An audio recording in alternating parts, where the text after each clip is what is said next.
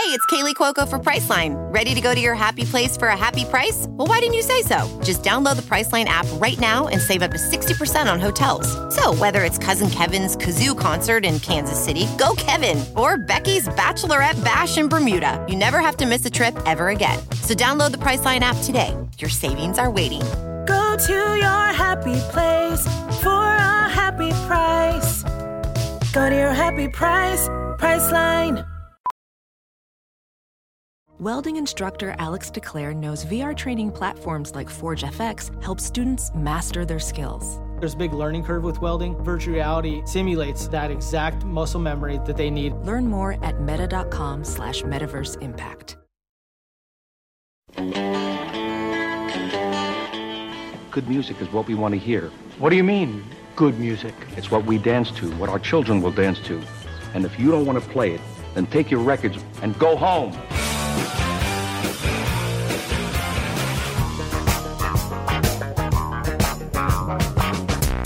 You have a band? Good or bad? It's a great band. It's a bad band. It's like pizza, baby. It's good no matter what. There's music in the air.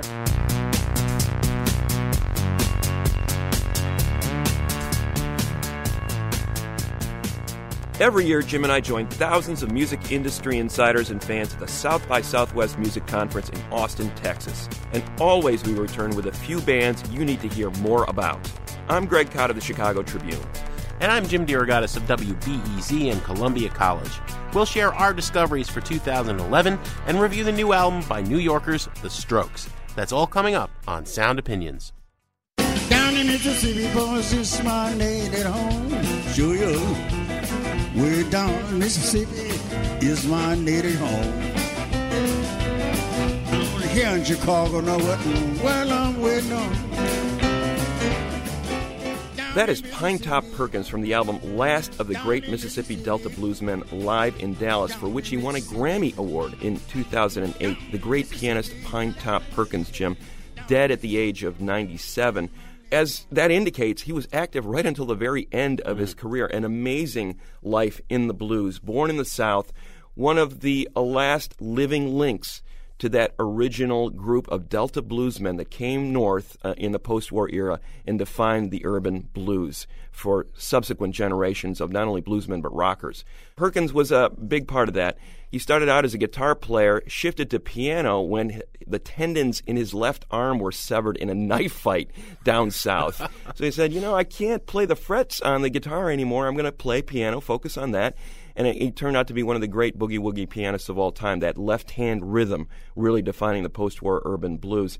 He cut a single in 1953 at Sun Studios in Memphis that gave him his name, a cover of Clarence Pinetop Smith's Pinetop's Boogie Woogie. After then, Joe Willie Perkins was known as Pinetop Perkins as well. He moved around. He drove, you know, drove a tractor down south, moved north again to Chicago permanently in the 50s, played with Earl Hooker's band in the late 60s, and then Muddy Waters recruited him. That was really kind of the defining moment in his career in many ways, because Waters had a great band in the 70s, and that was his comeback period. From there, he went on to make solo records. He didn't start recording solo albums until he was in his 70s. And when he won the Grammy, he was the oldest uh, Grammy winner ever. Yeah, it was really an amazing career. I mean, you talk about late career renaissance. Here's this guy recording a dozen albums when he was in his 70s, 80s, and 90s. Died in Austin recently at the age of 97, but still very much a vibrant spirit on the blues scene till the very end. In tribute to Pinetop, we're going to play his Pinetop's Boogie Woogie on Sound Opinions. Now, I want all y'all to know this is my own boogie woogie. Do it just like I tell you. When I tell you to hold yourself, I want to try best to hold yourself. Don't you move a pig. And when I tell you to get it, when all y'all to try your best to get it. So get ready now, hold yourself. Stop. Now get it.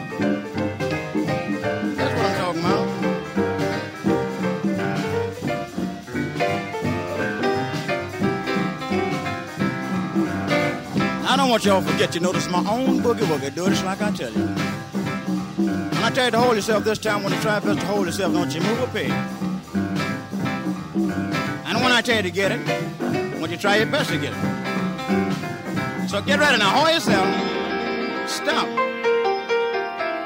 Now get it. That's what I'm talking about.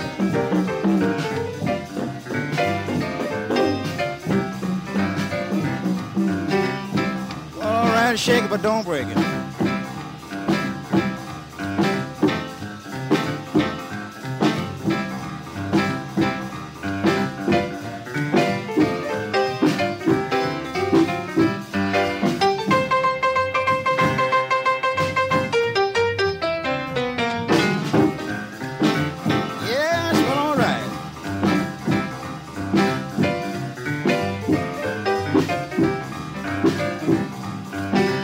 Nice little girl over there with the red dress on. Tell her come and stand inside the piano while Mr. Pinetop here.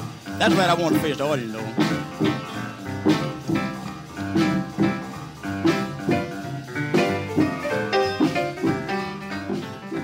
That was Pinetop's Boogie Woogie by the great Pinetop Perkins, dead at the age of 97.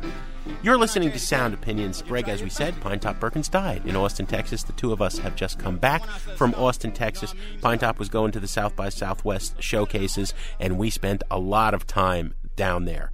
What is South by Southwest? For those who don't know, for the last 25 years, it has been the music industry's biggest annual gathering, kind of a combination of the Cannes or Toronto Film Festival and Spring Break. uh, it has merged in recent years with a film festival and an interactive festival. This year, interestingly enough, the interactive festival drew more badge wearing attendees than the music festival.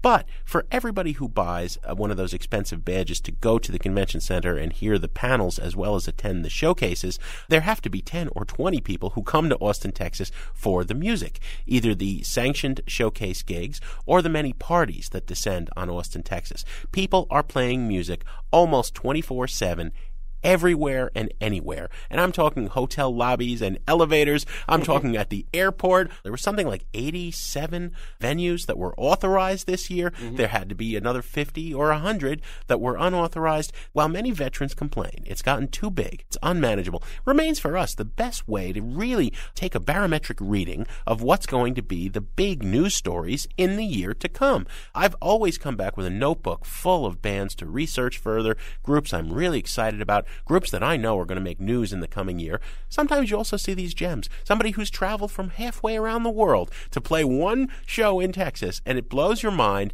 and you really never hear from them again. But most of them we will be talking about quite a bit in the months to come.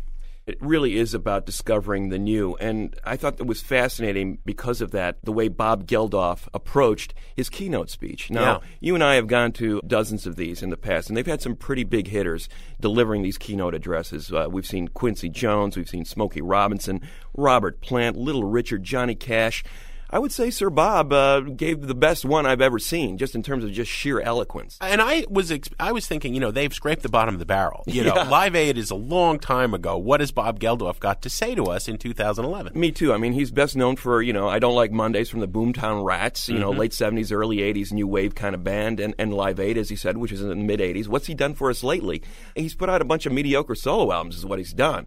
But what he delivered was a keynote address that uh, zeroed in on what he saw as a malaise in, in the American music scene, which was pretty gutsy thing to do in, in a room full of largely musicians and, and people who are part of that industry, basically saying, you guys need to wake up. He said, rock and roll transformed my life. For the last half century, it is the great American music. But it may be over. It's either time to wake up or move on to the next thing, basically issuing a challenge to the bands that are out there today to address the social issues, the world around them, engage with their society and with the politics and with the world in a way that he's not hearing. Now he did that eloquently though, because he said, "Don't Yeah. go write lyrics about the G8 summit." I'm not talking Right. about that. I'm talking about the spirit of the music has to be about something and it has to be against something. hmm It needs that wall to push against. And he, it feels like we're not even recognizing that the wall is there. It's like we're ignoring it. He said, engage with that wall, push against it. It can be subversive, it can be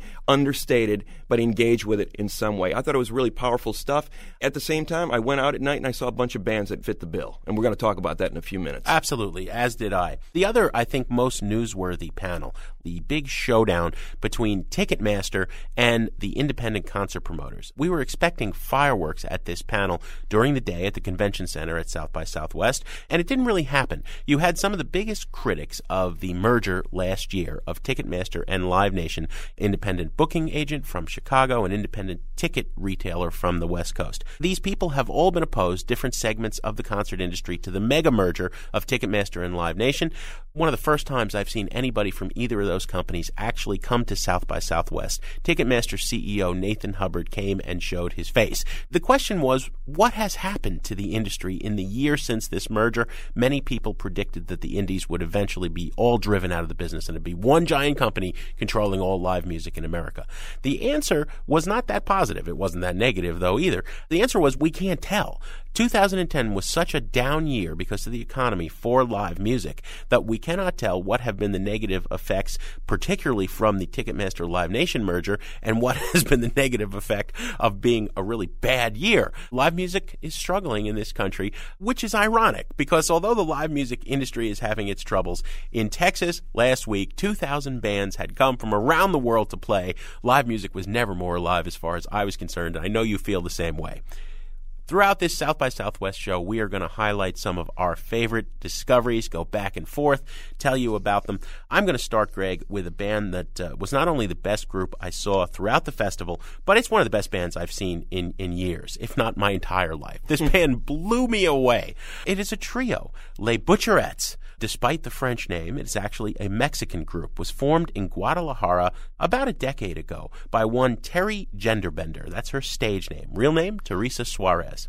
Initially kind of a straightforward garage punk group, but it has become something else entirely in recent years. A really arty trio Teri is up front on vocals, switches between keyboards and guitars. She has a bassist and a drummer backing her up. She is now signed to the label run by Omar Rodriguez Lopez of the Mars Volta, formerly at the Drive-In, and he has produced their first album, which doesn't even come out for a couple of months still. It's called Sin Sin Sin.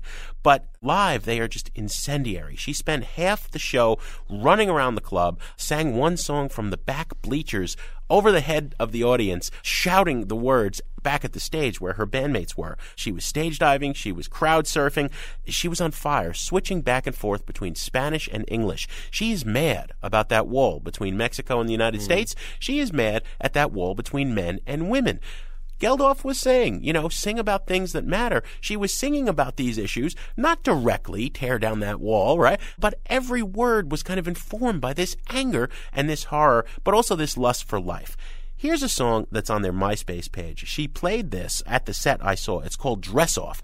The bassist sits it out, goes and has a beer for this song, and it's just her vocal and the drums. She goes through the same line over and over and over again. Take my dress off. You can take my dress off. Take my pretty dress off. That's not an invitation. That's a threat. When I'm talking about the complicated relationships between men and women in this post feminist era, the entire history of that is all in this one song in those couple of lines of vocals. Here is Les Butcherettes on Sound Opinions.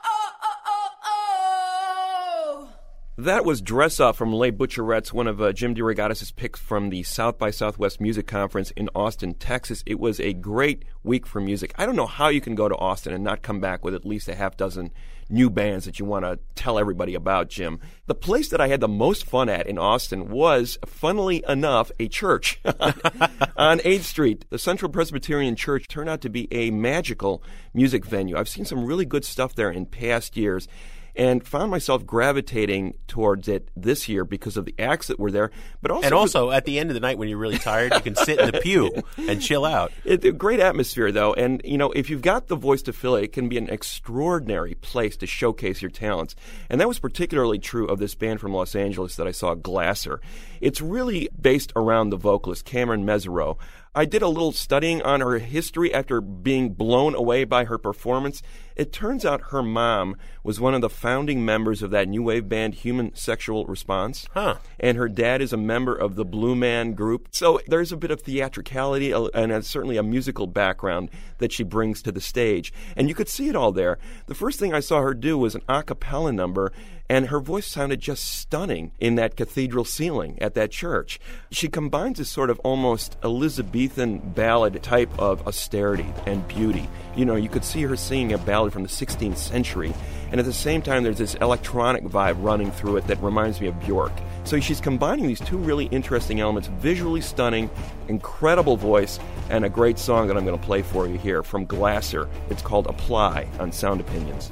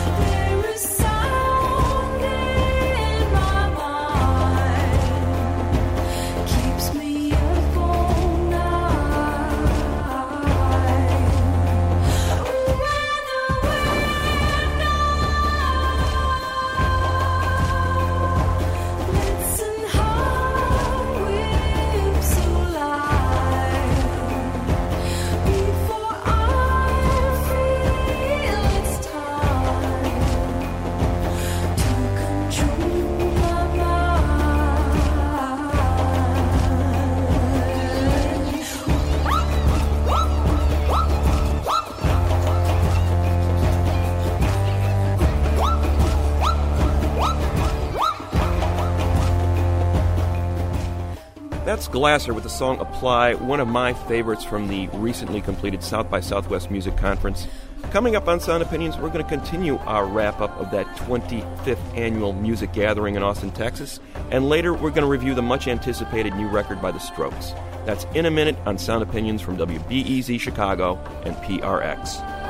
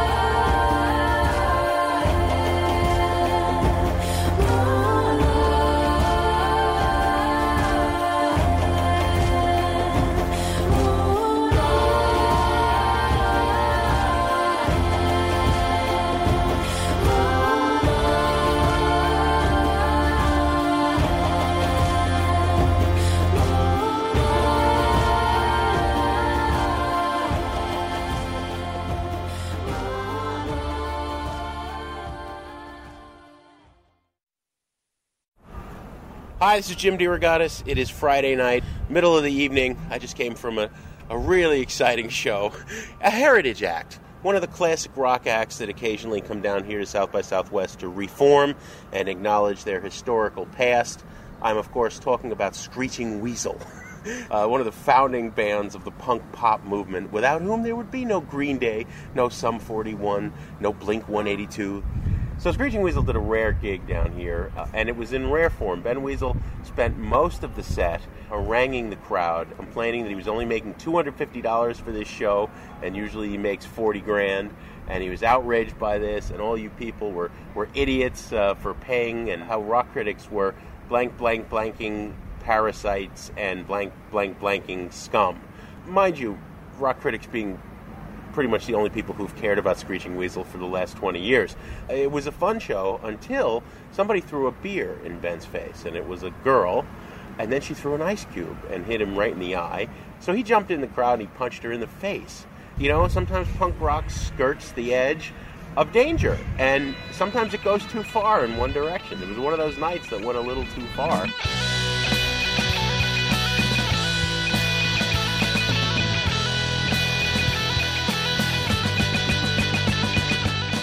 Welcome back to Sound Opinions. I'm Jim DeRogatis. My partner is Greg Kot.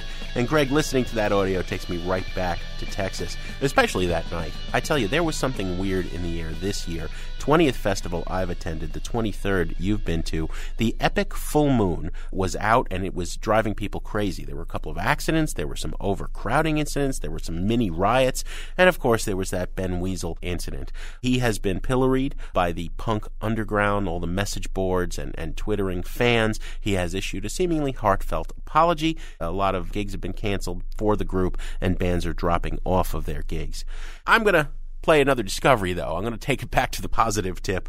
A band that I saw and loved was the Bewitched Hands. You might recall I talked about them on a Buried Treasures show on Sound Opinions when they were called the Bewitched Hands on the Top of Our Heads. They have now shortened their moniker. This is a sextet from Reims in France. They issued three EPs last year, each one better than the last. They won my enthusiasm, and then I saw them live, and they're mm-hmm. even better. Oh my goodness. Think of the new pornographers or broken social scene supergroups, big bands on stage playing anthemic songs. Then add in a little bit of that Stereolab wordless vocal magic where people are just chanting la la la la la la la la, you know, in the mm-hmm. background. And then a little bit of that Feelies or vintage strokes rhythm. What a wonderful combination of influences, and yet they're from France and completely interesting and unique people. That, that's a lot of formulaic ingredients. They put their mark on it with great songwriting. They have an album coming out, Birds and Drums. I've heard it already. It's wonderful. This is a song called Happy With You. It kicks off this new album by Bewitched Hands on Sound Opinions.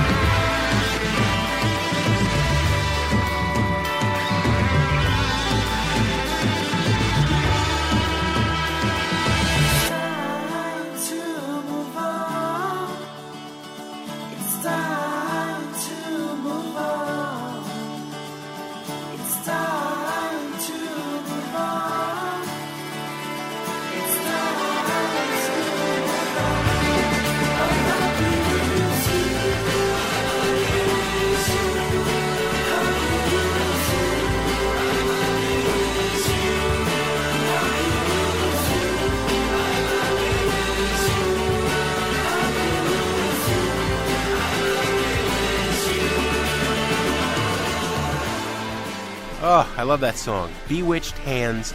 The song is called Happy With You. One of my favorites from South by Southwest 2011. And Greg, it's your turn now. What have you got? Thanks, Jim. Bewitched Hands, how many times do you think they played? Was that their only gig, or Uh, that was their, yeah, it was French night Yeah. at one of these There tiny clubs. Everybody French was night. speaking French and smoking, even though they weren't supposed to. I think that was it. because that is becoming increasingly rare, where a band plays only one time when they come to Austin. Usually, you see these bands playing every day when they're down there. You know, over five or six days, sometimes two or three times a day. I know of one band that played seventeen or eighteen times. Oh, man.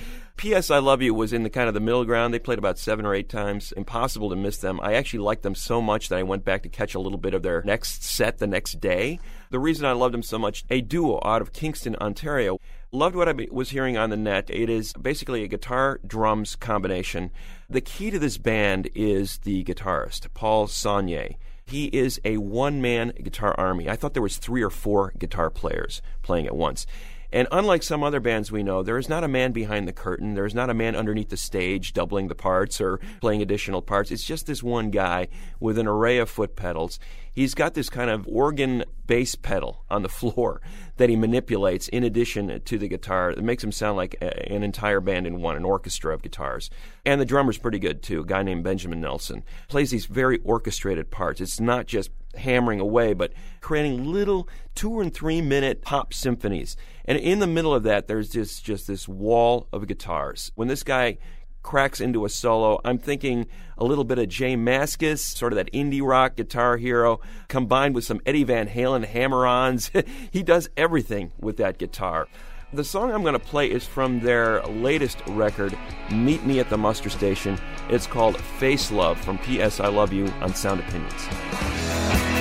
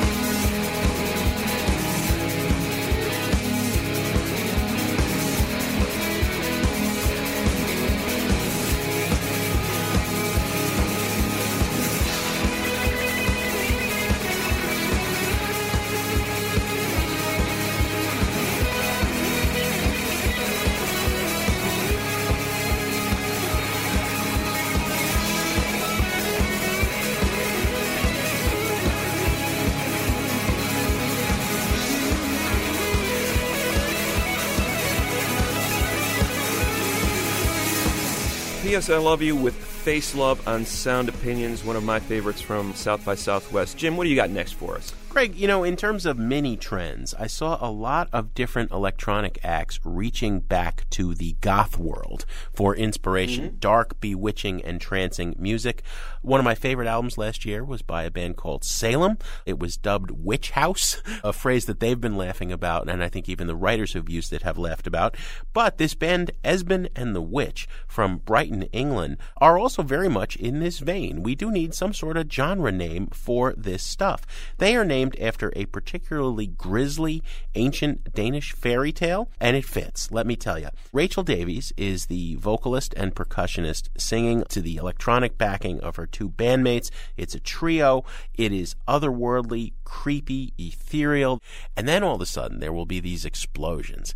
It reminded me of the early, early first single or two, Jesus and Mary Chain, with a sort of intense, sudden explosion of feedback, cacophony, that use of dynamics from something so quiet and so creepy to something that's shearing the top of your head off. The single Marching Song came out months ago. They have an album that's just coming out called Violet Cries, but I think Marching Song is the best introduction to Esben and the Witch. Here they are on Sound Opinions.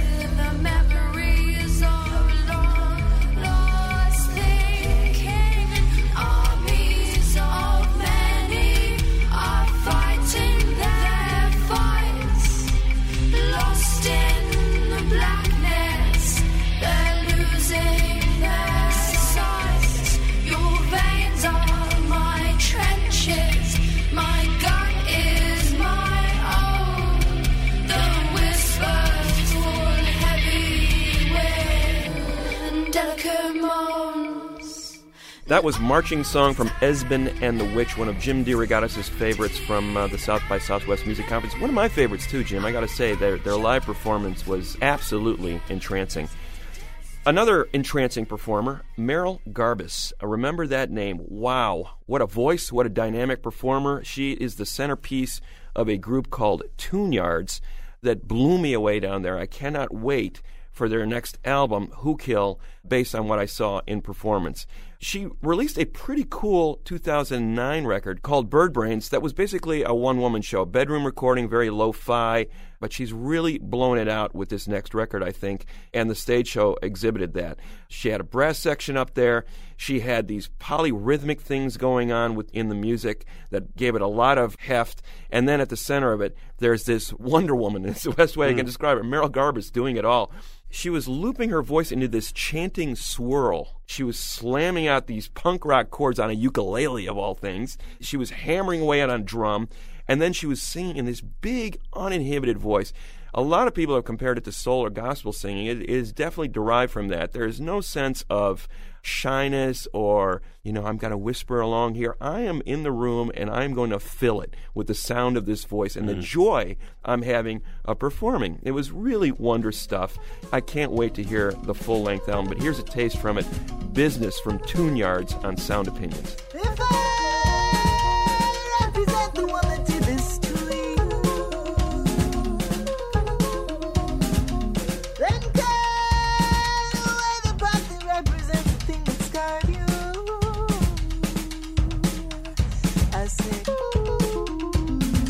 Get up, stand up, get up, stand up, get on it.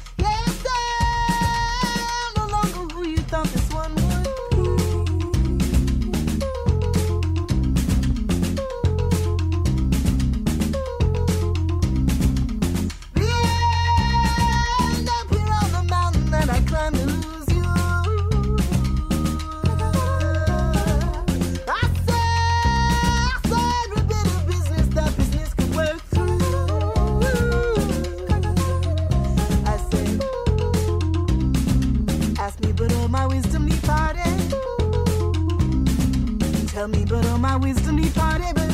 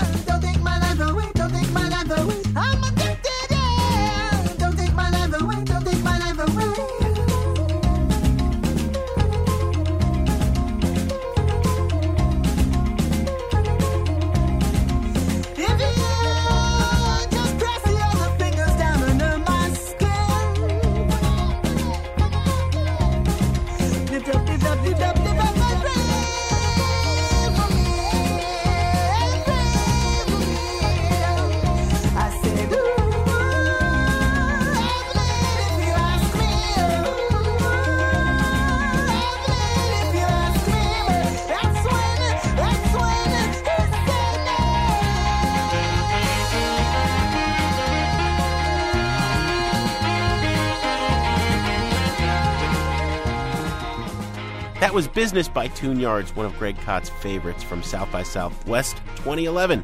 If you were down in Austin or you want to make a comment about anything in the music world, call 888 859 1800. You can also join in the conversation on Facebook and Twitter. We'll be back after a short break on sound opinions from WBEZ Chicago and PRX with our final South by Southwest discoveries.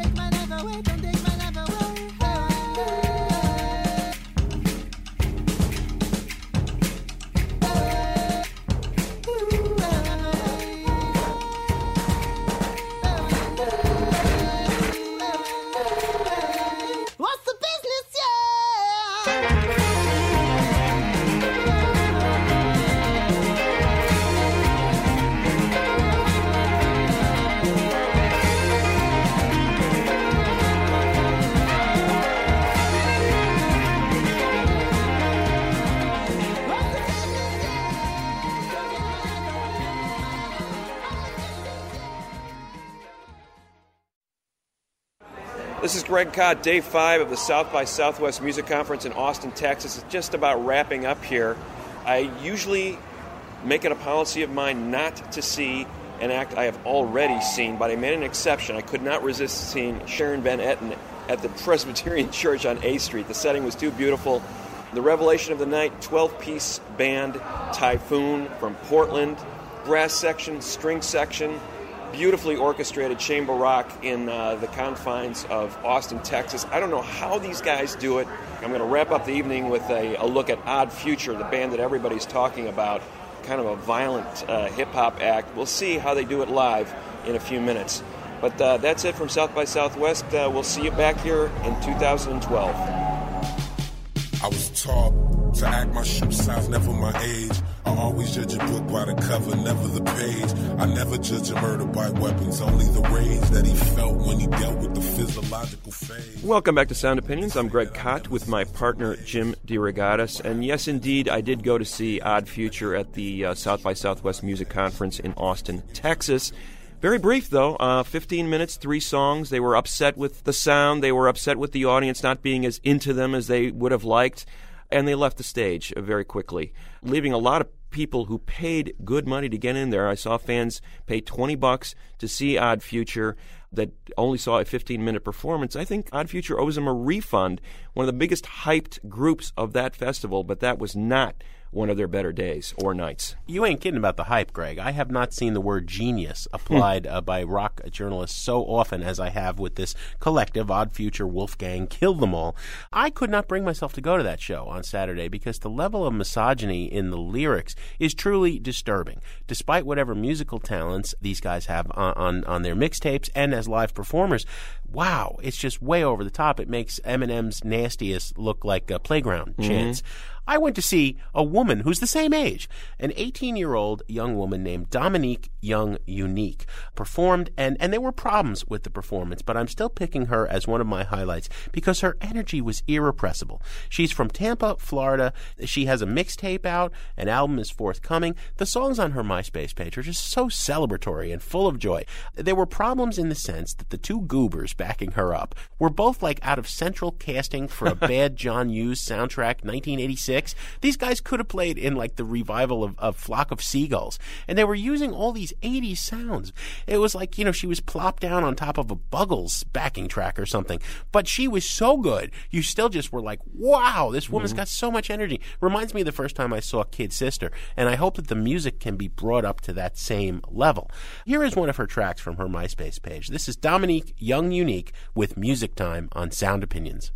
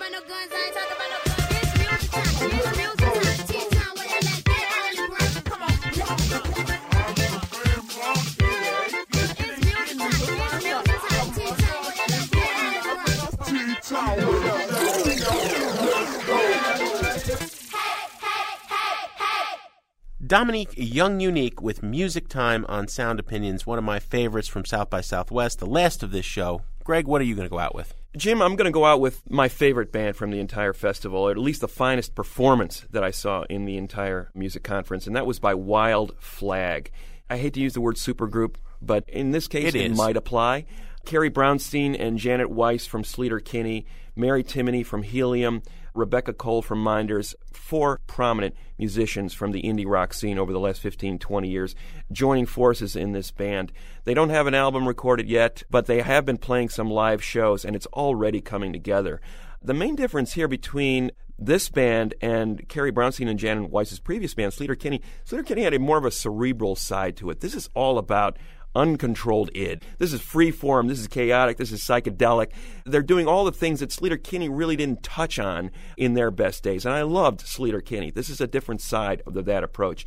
What I really enjoyed about watching this band was Brownstein and Timony on those jousting guitars up front. There were times when they were slamming in each other and rolling around on the stage. And in the back there, there's Janet Weiss holding it all down, kind of like a more disciplined Keith Moon. It was explosive. It was joyous to watch.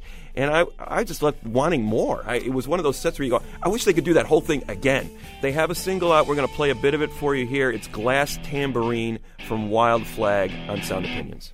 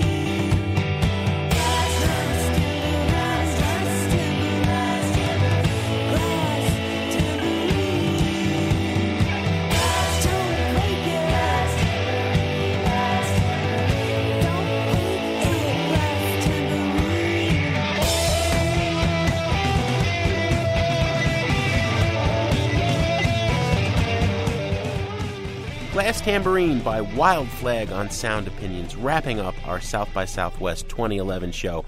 For a lot more on what Greg and I did down in Austin, go to soundopinions.org.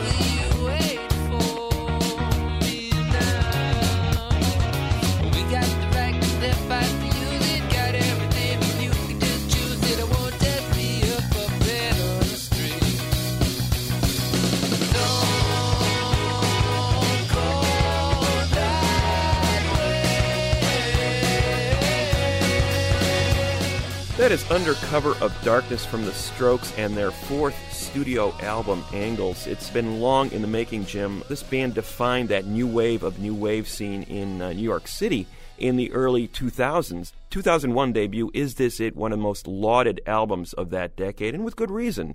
You know, these leather jacketed guys playing these really taut songs that really felt a part of that New York tradition. And just when the world thought that hip hop and R&B and electronic music were going to take over the world. The Strokes really said, "Hey, you know, guitars are good. We love our guitars. and We mm-hmm. love those driving New York City rhythms. We're going to give you some music that expresses how we live." That album put them on the map. They made two more studio albums subsequently that weren't as well reviewed. And then the group, after 2006, went in their separate directions. Four of the five group members ended up making solo records or working on outside projects. And there was some question about whether or not the Strokes would even get back together again to make another album. Julian Casablancas, the lead singer in the band, had been the controlling influence in those first three albums. He kind of micromanaged the songwriting and the arrangements and basically the way everything sounded. Now, in order to bring the group back together, it's become more of a democracy. All five members are writing songs. They have contributed to this record in a, in a more profound way. Casablancas was kind of more of an overseer as opposed to the micromanager. We're going to review that in a minute, but let's play a track from Angles first. It's called Taken for a Fool on Sound Opinions.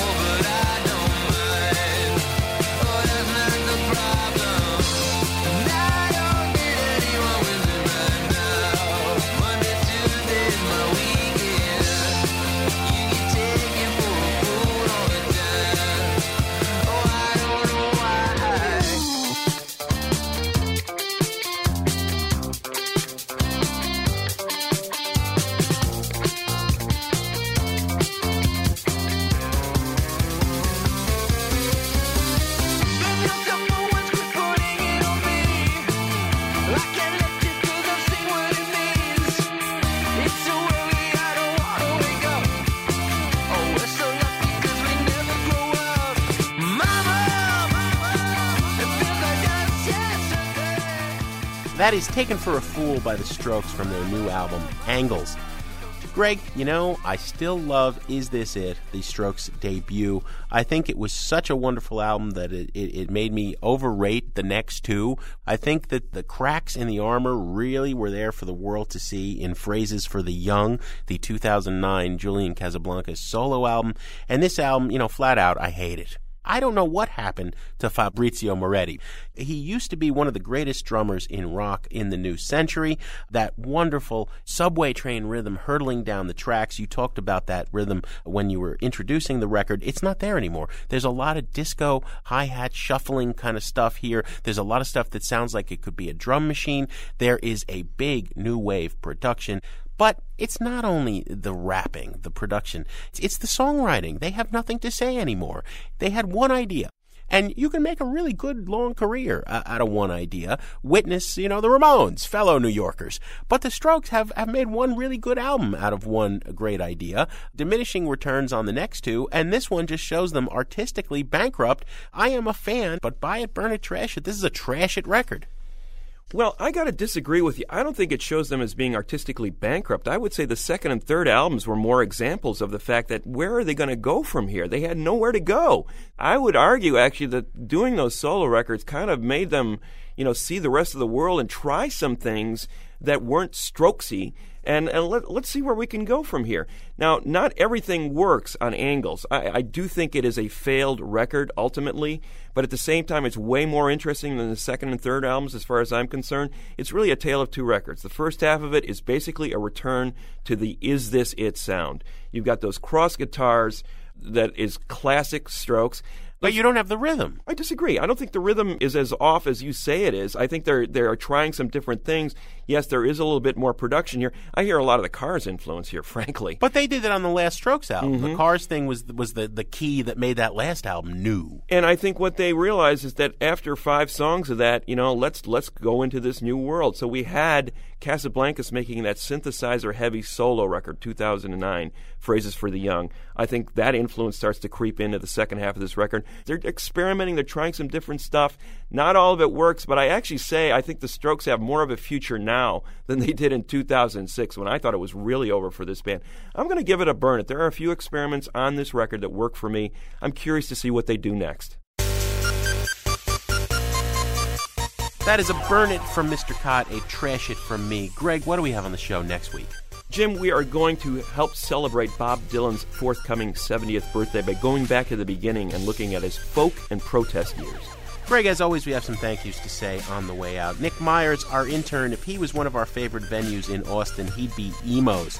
Jason Saldanha, our producer, he would be La Zona Rosa. Robin Linn, our other producer, she'd be Maggie Mae's. And our fearless leader, our executive producer, Torey Southside Malatia, he's the Armadillo World Headquarters.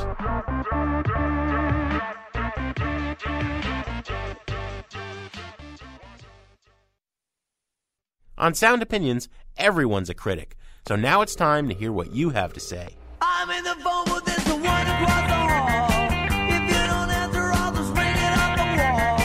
I know she's there, but I just had a call. Don't leave me hanging on the telephone.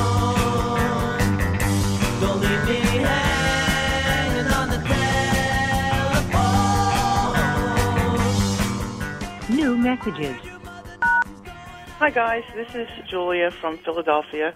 I'm calling to comment on your story about Beyonce and Mariah and the others who performed for the Gaddafi family. You probably remember in the 1980s a bunch of entertainers like Queen, Elton John, Ray Charles, a whole bunch of them got paid tons of money to play for mostly white audiences in um, Sun City in South Africa during the height of apartheid. And in response to this, Little Steven produced a song called Sun City by a group of performers who called themselves, I think, Artists United Against Apartheid. And they were just trying to draw attention to and put pressure on entertainers who played there and to get them to boycott the place. I um, think it took moral courage for one group of artists to stand up and chastise another group of artists for their greed. I mean, I know that Beyonce and Nelly Furtado have taken heat, but it hasn't come from other artists. Why not? Anyway, I would encourage anyone who hasn't heard Sun City to check it out, mostly because it's the only place I know where you can hear um, like Lou Reed, Kurtis Blow, Pat Benatar, and Joey Ramone all on the same record. Pretty cool. Thanks, guys.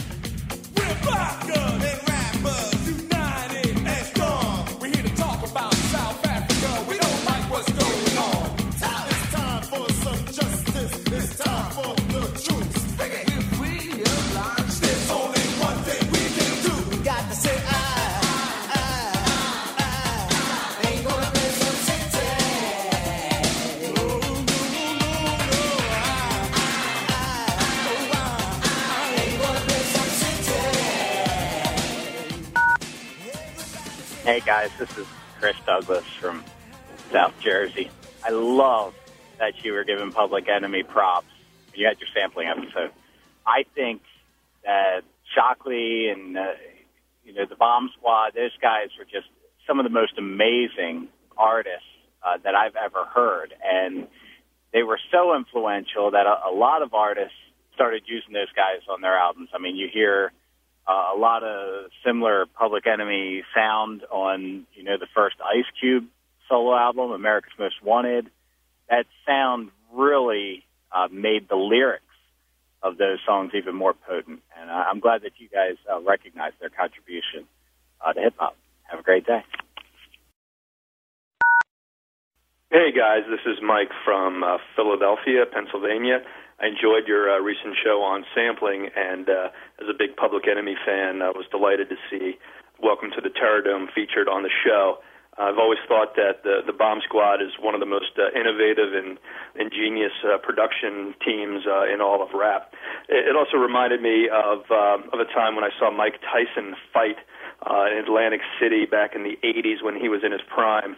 I don't remember where or who his unlucky opponent was, but I remember his opponent uh, came into the ring first, and he was dancing around the ring, and then the lights went off in the arena, and um, Welcome to the Terror Dome uh, went on over the PA, and in comes Mike looking like just a pissed off bull, surrounded by a posse of, of people. Seeing uh, Iron Mike in person in uh, in conjunction with Welcome to the Terror Dome being you know blasted over the uh, PA was truly uh, a sight to behold. And needless to say, Mike made uh, short work of that guy. I think it lasted about 38 seconds or something like that. So anyway, brought back fond memories. Keep up the good work. Enjoy the show. Thanks, guys. Bye. Well, welcome to the Terror Dome.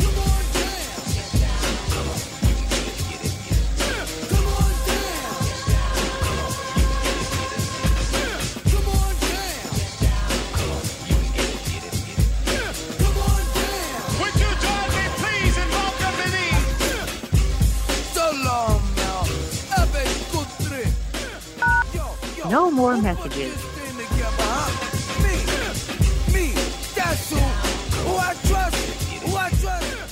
To give us your opinions on Sound Opinions, call our hotline, 888 859 1800. We'll be back next week with more Sound Opinions produced by WBEZ Chicago and distributed by PRX.